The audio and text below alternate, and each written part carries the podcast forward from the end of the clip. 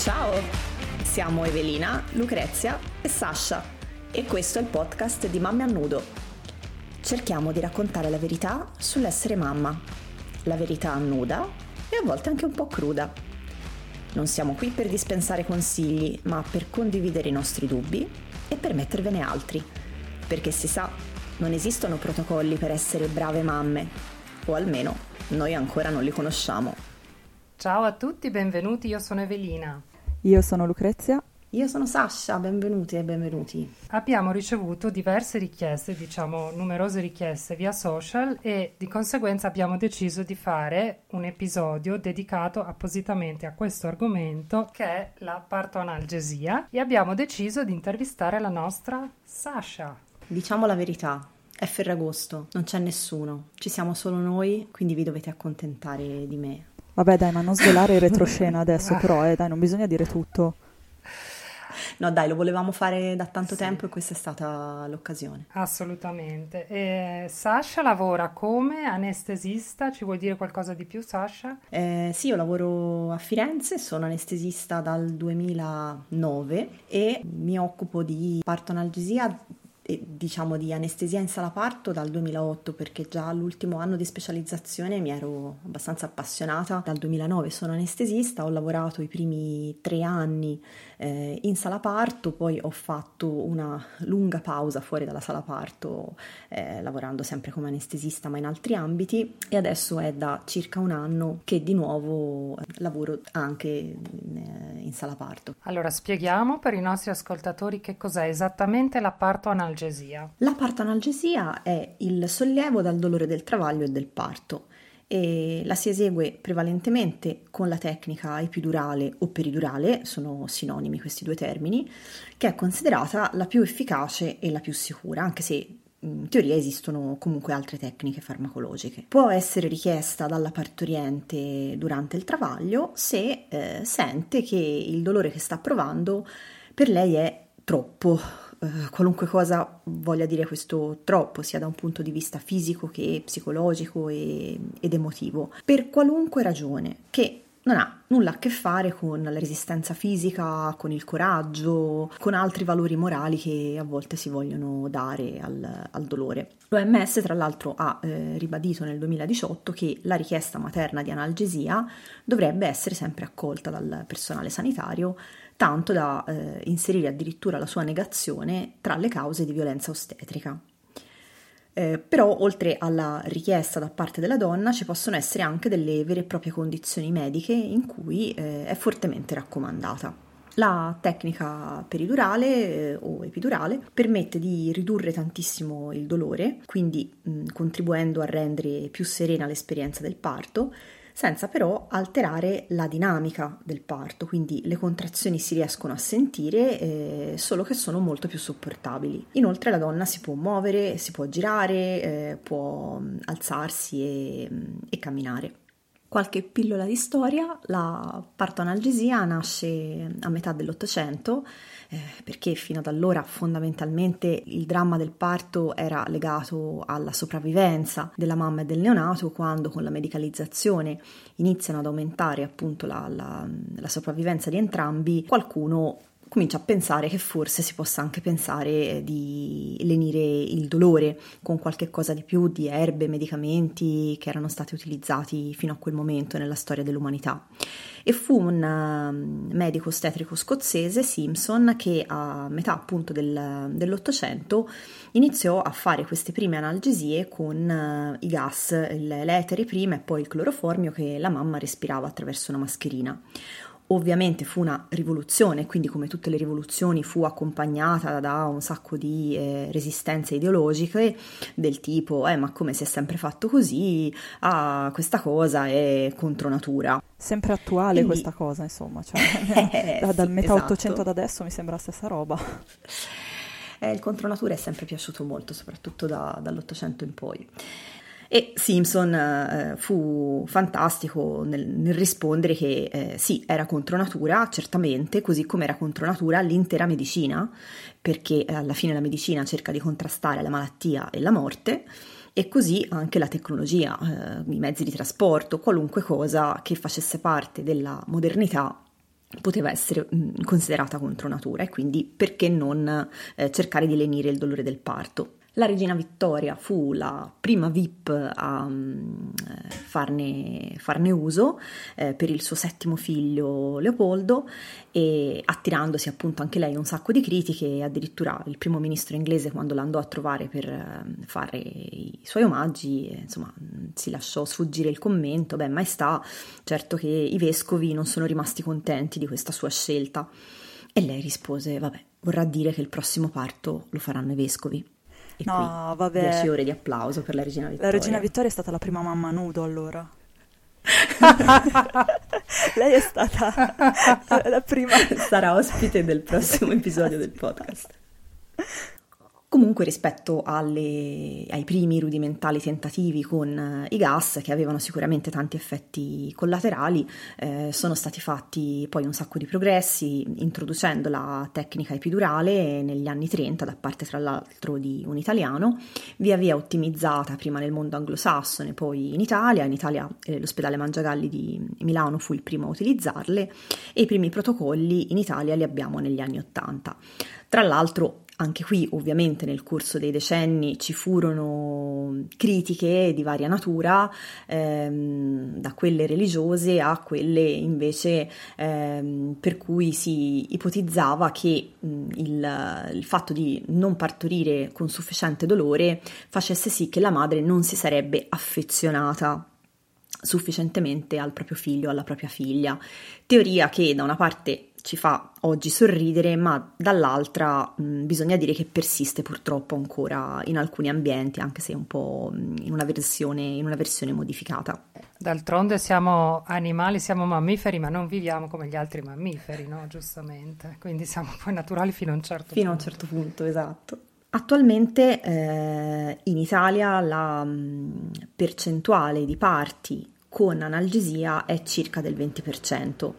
Questo comunque è un dato medio, nel senso che eh, ci sono delle realtà in cui la percentuale è molto più alta, anche del 40%, così come ci sono altre realtà in cui non viene affatto mh, praticata. E questo senza troppe differenze tra nord e sud, eh, né tra diciamo piccole città, grandi città, ma legato soprattutto a mh, questioni da una parte culturali e dall'altra anche organizzative e logistiche del, dell'ospedale. Ma passando ai fatti, alle cose concrete, ci puoi spiegare come si fa una epidurale? Allora, molto in breve, mh, la donna viene posizionata seduta o sul fianco, aiutata da un assistente che eh, l'aiuta a tenere una posizione con la schiena incurvata. Eh, l'anestesista disinfetta la cute, fa un'iniezione di un anestetico locale a livello della pelle in modo da non far sentire poi l'ago della, che si utilizza per, per fare la, l'epidurale vera e propria.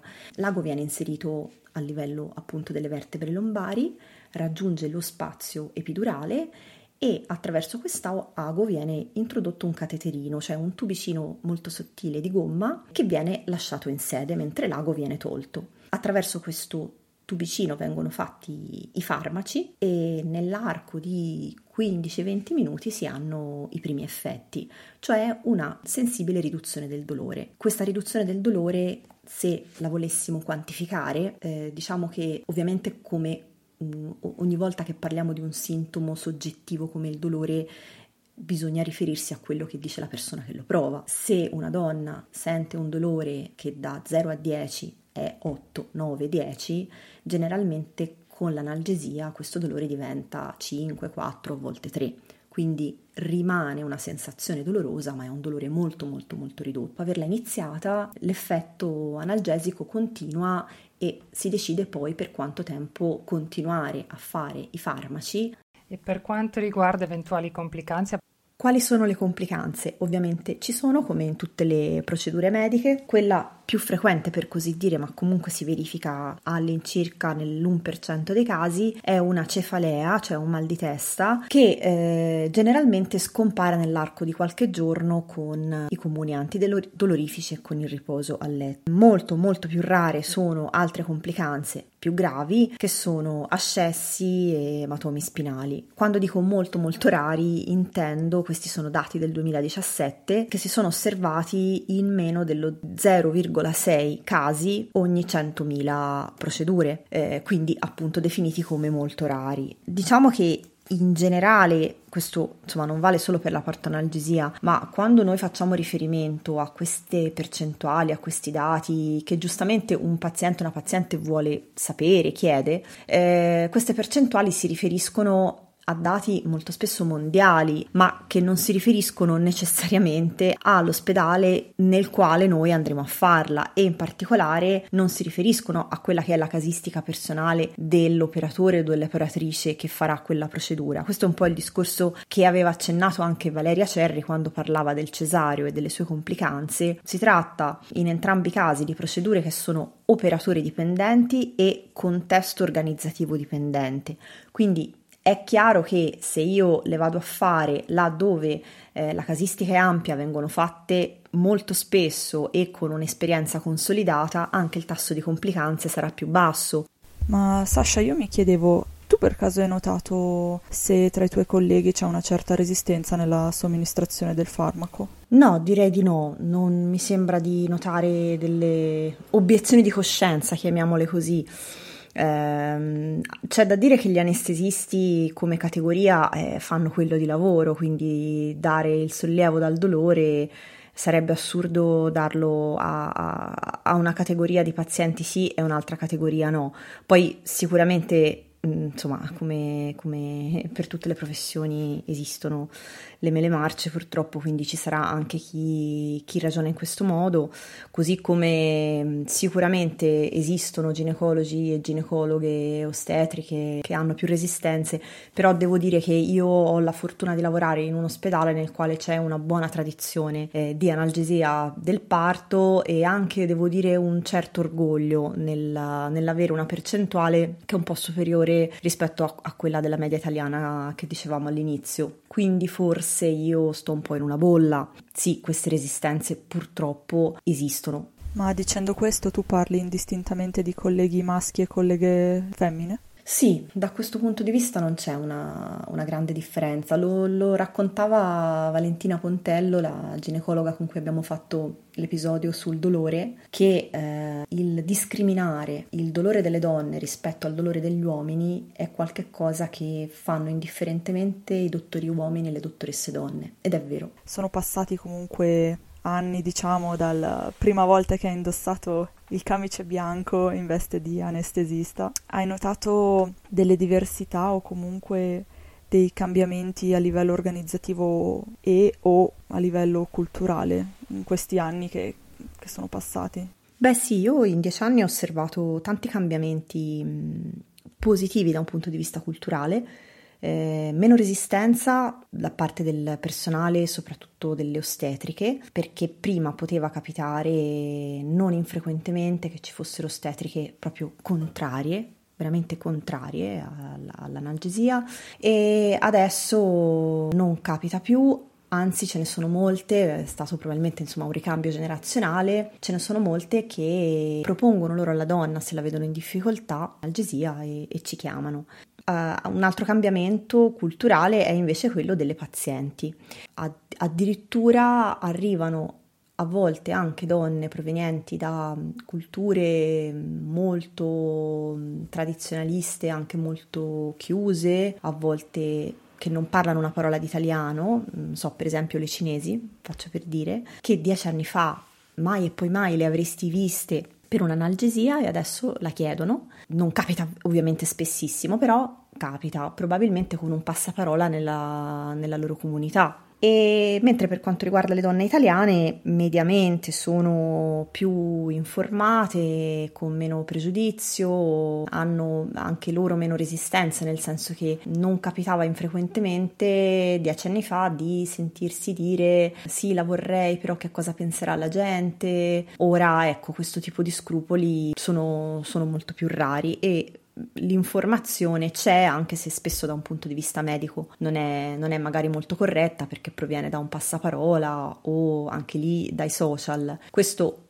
un po' mi duole dirlo nel senso che è un peccato che nei corsi preparto mediamente non si dia uno spazio sufficientemente ampio e sufficientemente corretto a questo argomento. Anzi, molto spesso eh, è stata anche la mia esperienza, ho fatto due corsi preparto per una sola gravidanza, eh, ma ero, ero curiosa eh, in due ospedali diversi e quello che è stato detto sulla peridurale mh, mm, è stato mh, mm, semplicemente eh, superficiale e in molti casi anche proprio non corretto. Purtroppo molto spesso chi parla della parto-analgesia al corso preparto non è nemmeno un anestesista, ma è un'ostetrica. Addirittura, come è capitato al mio corso preparto, un'ostetrica che in sala parto, ammesso che ci abbia mai messo piede, ma non ci metteva piede da almeno vent'anni perché faceva solo attività al consultorio. Sembra quasi una sorta di volontà o di affermazione di voler tornare a tutti i costi a un parto doloroso. Ma eh, qui non si sa mai se eh, questo culto del dolore è mh, mm, spontaneo, è una nuova moda, chiamiamola così, o se fa comodo a qualcuno, nel senso che eh, se noi convincessimo tutte le donne che non c'è bisogno, risparmieremmo sicuramente tante risorse. A volte io mi chiedo, e chiaramente non, non so darmi una risposta, se tutte queste considerazioni filosofiche, psicologiche, antropologiche che noi ci facciamo sul dolore del parto e sulla possibilità di lenirlo, noi saremmo qui a farle ancora dopo un secolo dall'invenzione di una tecnica che abbiamo detto è efficace ed è sicura, se a partorire fossero gli uomini. Ripeto, la risposta ovviamente non ce la possiamo dare, però se noi prendiamo una qualunque situazione estremamente dolorosa che gli uomini, inteso come umanità, hanno dovuto sopportare per secoli senza poterci fare nulla, non so, il mal di testa. E un giorno dicessimo, oh ragazzi abbiamo trovato una soluzione efficace e sicura per soffrire molto meno, c'è il Brufen. Hai mal di testa, vuoi il Brufen? No, grazie, ne faccio a meno. Bene, ne fai a meno.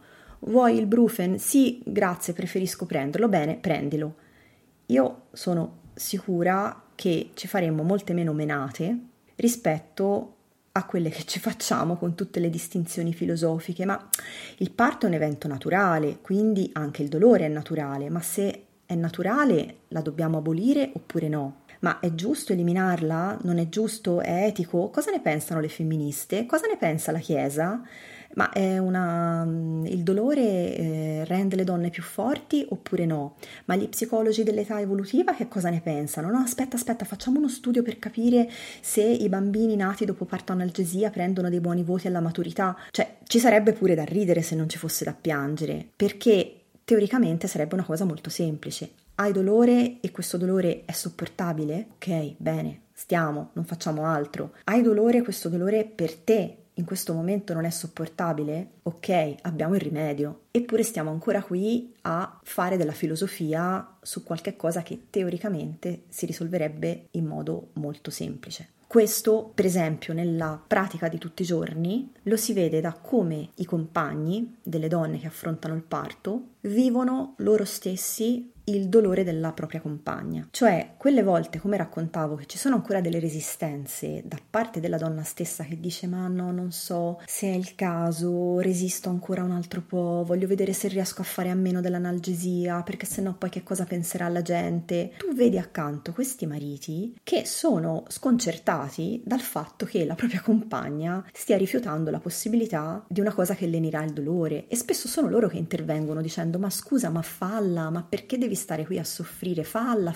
Ma questo perché? Perché loro sono meno condizionati di noi, fondamentalmente. Quindi nella loro mente dolore, terapia, no dolore, no terapia, non perché siano delle anime semplici come a volte insomma diciamo quando vogliamo eh, no? fare degli stereotipi. No? Hai fatto un riassunto perfetto, Sasha, del, dell'uomo. E, ma no, d'altronde quella Y lì gli manca un pezzettino, quel cromosoma, e da qualche parte cioè, devono mancare. Che Però sarà questo, sarà la, la, la, mancanza di un condizionamento sociale, fatto sta che eh, questo tipo di cose loro sono sicura che le affronterebbero in un modo molto più facile rispetto a come facciamo noi, rispetto a come ci fanno fare a noi. Sì, c'è da dire che in generale gli uomini hanno anche una sorta di mentalità del tipo problema, soluzione, tanto è vero che spesso capita, no, la, la donna va dall'uomo e le racconta tutti gli aspetti emotivi di una cosa che è successa in ufficio e lui dice che ne so, beh vabbè allora domani stai a casa in malattia per dire, cioè propone la soluzione, no, l'uomo, cioè, mentre la donna ama sviscerare tutti gli aspetti eh, di una questione, per cui è ovvio che quando si tratta di, di, dolore l'uomo naturalmente dica, beh, se hai male prendi il farmaco che ti toglie il dolore. E questo devo dire è molto apprezzabile no? in loro, piuttosto che i nostri ragionamenti argo- arzigogolati. Eh, ora lanciamo il, la parte su, ehm, sulle domande del pubblico. Eh, nel senso che qualche giorno fa abbiamo lanciato un box domande sul nostro profilo Instagram chiedendo alle nostre follower che cosa avrebbero voluto sapere riguardo la parte analges- analgesia, scusate, e abbiamo deciso di leggere le FAQ, appunto le domande più gettonate che abbiamo ricevuto. Uh, e quelle più scomode. e le più scomode. Cominciamo con la differenza tra epidurale, peridurale e spinale. Eh, epidurale e peridurale abbiamo detto che sono sinonimi e si riferiscono alla sede anatomica in cui si effettua l'iniezione dell'anestetico. Si chiama spazio epidurale o spazio peridurale, eh, lo strato più esterno delle meningi. Invece, quando diciamo spinale o subaracnoidea, che è il termine tecnico per dire spinale, ci riferiamo a uno spazio tra le meningi che è un pochino più profondo, di qualche millimetro più profondo rispetto a quello peridurale pochi millimetri che però fanno una differenza enorme, perché mentre nella peridurale eh, abbiamo visto che la, eh, l'abolizione è quella della parte dolorosa, ma rimane la componente motoria, con la spinale si ha un'abolizione completa, sia motoria che sensitiva. È un blocco molto profondo ed è un blocco che quindi consente eh, di poter eseguire interventi chirurgici, tra cui il cesareo, che infatti viene fatto con la spinale o subaracnoidea. In realtà, se vi volessi confondere le acque e volessi essere molto molto precisa, vi direi anche che in alcuni casi con la peridurale si può fare un intervento chirurgico e con la spinale o subaracnoidea si può fare l'analgesia del parto. Ma non voglio confondere troppo le acque, dico solo che se per esempio una donna ha già un cateterino peridurale perché magari sta facendo l'analgesia e nel corso del suo travaglio si rende necessario fare un cesareo d'urgenza, quel cateterino può essere utilizzato per approfondire l'anestesia e rendere quindi l'anestesia idonea per fare anche il taglio cesareo. Un'altra delle domande più gettonate è stata questa: è vero che l'epidurale rallenta il travaglio? Allora, qui la risposta della, delle evidenze scientifiche non è chiarissima, nel senso che nella peggiore delle ipotesi potrebbe effettivamente rallentare il travaglio, ma di quanto? Di una media di 20-30 minuti. Cosa sono 20 minuti su eh, 10 ore, che è la durata media di un primo travaglio? Soprattutto questi 20-30 minuti sono il prezzo da pagare per stare molto meglio, essere più riposate, essere più lucide, essere più in forze. Quindi diciamo forse sì, ma in modo non significativo. Oltretutto ci sono invece altri studi che dicono che non c'è differenza di durata e altri ancora, tra cui uno molto recente del 2021, che invece hanno osservato una durata minore in caso di analgesia rispetto alla non analgesia. E per quanto riguarda l'uso di ventosa oppure il rischio di cesareo, c'è un aumento con l'epidurale? No, non è vero. Mm, diciamo che eh, chi lo dice, ammesso che sia in buona fede, lo fa perché fa riferimento a degli studi vecchi, perché effettivamente fino, soprattutto gli studi fino al 2005 avevano notato una correlazione tra analgesia e eh, rischio aumentato di cesareo o di ventosa. Però poi si è visto, anzi l'ha, l'ha visto la, la, Cochrane, che è la Bibbia in sostanza di, di, di tutte le, le revisioni della letteratura scientifica, che eh, se si toglievano tutta una serie di fattori confondenti, per cui questi studi erano stati fatti male in sostanza, perché avevano messo nel grande calderone dell'analgesia tutta una serie di situazioni che eh, si sapeva che sarebbero andate a cesareo, erano ad altissimo rischio comunque di cesareo, di parto operativo, quindi non era il fatto di aver fatto o no l'analgesia il fattore determinante, erano ben altri i fattori determinanti.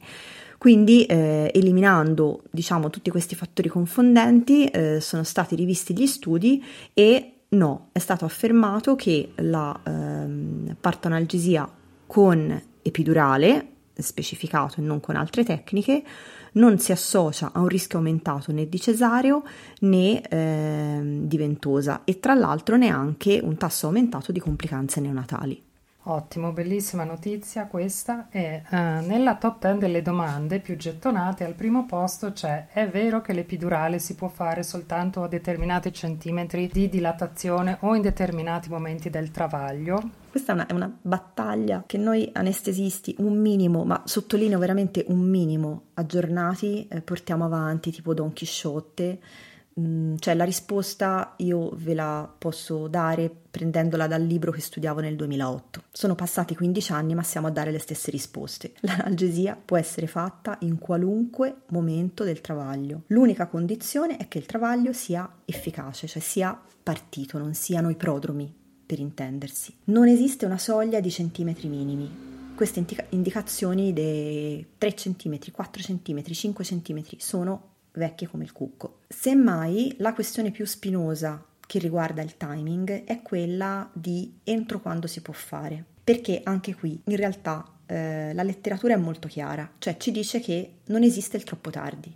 Si può fare in qualunque momento, si può fare anche in fase espulsiva, però qui entra in gioco anche quello che dicevamo prima delle complicanze, cioè quando si va a fare qualche cosa bisogna anche vedere chi la fa, che esperienza ha, da chi è circondato, che cioè l'analgesia è molto un lavoro di squadra, non è solo ehm, il, il, risultato di un, un, anestesista così a caso che prende e che la fa. Quindi eh, purtroppo eh, se non c'è l'abitudine consolidata a fare le analgesie anche oltre gli 8, 9, 10 cm o in fase dilatativa, sì, la letteratura ci dice che lo possiamo fare, però eh, poi non viene fatta. Mm, purtroppo spesso, spesso è così, ma teoricamente lo si potrebbe fare. Adesso siamo arrivati alla mia domanda preferita, cioè una, una domanda che ci è arrivata in più momenti eh, nel corso di questi mesi in cui è nato Man e ve la leggo come è arrivata, eh. È vero che l'epidurale rincretinisce il bambino? Eh, beh, dunque è una domanda che in realtà racchiude giustamente insomma, delle, delle preoccupazioni per la, la salute del, del neonato o della neonata. Quindi l'hai fatta giustamente in modo ironico, però la risposta è seria ed è no eh, anche qui la letteratura ci dice che non ci sono variazioni di APGAR, che è quel punteggio che si dà ai neonati subito dopo nati per valutarne la vitalità, quindi che nascano con l'analgesia, cioè da una mamma che ha fatto l'analgesia o da una mamma che non l'ha fatta, l'APGAR non cambia, eh, non cambia l'incidenza di eh, ricovero in terapia intensiva neonatale e anche sull'allattamento non ci sono delle differenze, cioè che l'allattamento vada bene o male non dipende dal fatto di aver fatto l'analgesia. Un'altra domanda curiosa che ci è arrivata è quella è vero che l'anestesia epidurale peggiora il bonding tra mamma e bambino? E qui appunto lo diceva il primo ministro, no, il ministro della salute inglese negli anni 40. Dobbiamo e... far rispondere Vittoria, allora, la regina Vittoria a questo punto.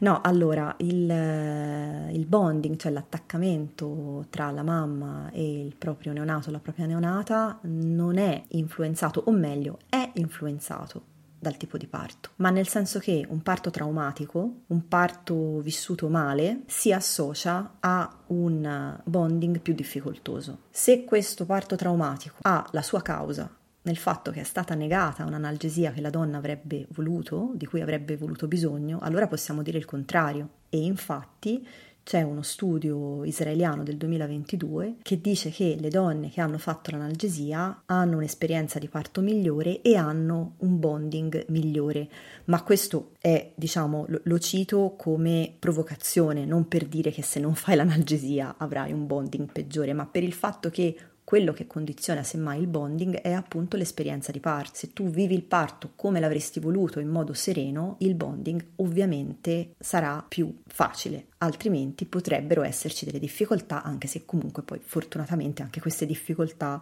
sono, sono superabili. Tra l'altro è stato dimostrato che la partoanalgesia sembra ridurre il rischio di depressione postpartum. E ultima, ma non per importanza, è legale che venga negata o che non venga offerta? Beh, sul legale e non legale eh, non mi esprimo, diciamo così, perché non è, non è proprio neanche il mio ambito, però sicuramente non offrire l'analgesia a una donna che ne faccia richiesta è in contrasto con quello che dice il, l'OMS, soprattutto dal 2018, e che addirittura la inserisce la sua negazione come una possibile violenza ostetrica ed è in contrasto anche con i LEA italiani, che sono quei livelli minimi di assistenza fissati dal sistema sanitario nazionale, per cui una determinata prestazione, in questo caso la partoanalgesia, viene considerata uno standard che la gran parte degli ospedali eh, dovrebbe offrire. Questo a partire dal 2008. Però. In realtà, diciamo, si è fatto un gran parlare della pandemia perché ha carenza di anestesisti, in realtà è da molto prima della pandemia che eh, questo famoso standard di poterla offrire H24 alle donne non veniva raggiunto in tantissimi, tantissimi punti nascita eh, c'era stata anche proprio una lettera pubblica delle associazioni sindacali degli anestesisti che ben prima della pandemia avevano fatto notare questo, che era assurdo eh, inserire nei LEA un qualche cosa che era impossibile senza nuove assunzioni poter davvero garantire. La pandemia poi ha ovviamente peggiorato le cose e quindi di risorse adesso ce ne sono ancora di meno. Mm, non Parlo poi esclusivamente del, del, numero degli anestesisti, ma anche proprio di tutto ciò che logisticamente ruota intorno a fare l'analgesia, che comporta la necessità di eh, ginecologhe, ginecologi e ostetriche eh, che sappiano gestire questo, quindi un'adeguata formazione. D'altra parte, eh, parlare di risorse va di pari passo anche con il parlare di priorità cioè quanto ci crediamo veramente, quanto è importante, quanto valore le diamo, quanto invece la consideriamo una gentile concessione che in tempo di vacche grasse offriamo e in tempo di vacche magre, cioè sempre poi fondamentalmente perché non, le risorse non è che andranno tanto ad aumentare, non offriremo più. Quindi purtroppo si configura in sostanza un diritto che è un diritto sulla carta e questo rende ragione del fatto che sono tantissime le donne che raccontano che l'hanno chiesta e non l'hanno avuta oppure che eh, non l'hanno neanche chiesta perché erano state messe le mani avanti dicendo guarda noi qui tanto non la offriamo, oppure noi qui la offriamo dal lunedì al venerdì in, eh, in orario diurno. Ci sono molte donne che eh, giustamente dico io vanno in ansia perché chiedono l'epidurale e poi si sentono rispondere ma Mimò non te la possiamo garantire, anzi è più no che sì. Sì, questo in gravidanza è un motivo di allarme, effettivamente è, è è sgradevole sentirselo dire, è un mettere le mani avanti che d'altra parte corrisponde a verità in molte, in molte realtà, quindi capisco anche i colleghi che facciano questo tipo di discorsi, non lo so se forse eh, potrebbero evitare di farli per non mandare in ansia, non, non, non, saprei rispondere perché il problema non è tanto dirlo o non dirlo, il problema è che effettivamente se non la si riesce a garantire non la si riesce a garantire. Di sicuro questo discorso dell'ansia gioca tanto perché per esempio capita spesso che ehm, in quelle situazioni in cui una donna sa che se la chiederà l'avrà, si sente così tranquilla, così serena, che riesce a vivere un'esperienza di parto migliore anche se poi alla fine non la chiede, paradossalmente. Cioè a me è capitato, ma non solo professionalmente, anche con alcune amiche, di eh, con- vedere donne che erano convinte al 100% che l'avrebbero voluta, l'avrebbero chiesta e le era stato detto tranquilla, se la chiedi te la facciamo, e poi sono arrivate a spingere dicendo, oddio, ma mi sono dimenticata di chiederla. No, guarda, non è che ti sei dimenticata di chiederla, è che evidentemente non ne hai avuto bisogno, non è che ci si dimentica di chiederla. Però andavano avanti con questa serenità e questo sarebbe quello che, che, che dovremmo avere tutte per il nostro parto, teoricamente. Sì, effettivamente sarebbe la situazione ideale.